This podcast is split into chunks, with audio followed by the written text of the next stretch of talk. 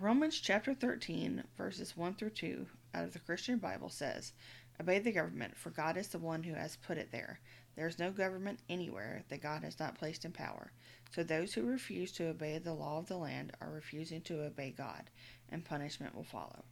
Welcome back, listeners. I'm Kayla, aka Violations Curiosity, here at YKYZ.com.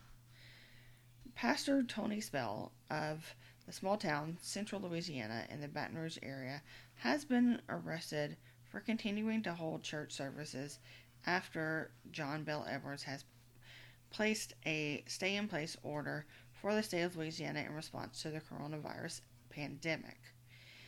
And now questions are being raised about the separation of church and state and also the First Amendment. Clearly, the First Amendment basically says that the Congress shall make no law respecting an establishment of religion, prohibiting the free exercise thereof, um, abridging the freedom of speech, the right of people to peaceably assemble, etc., etc. But there's also the separation of church and state that we have in the United States.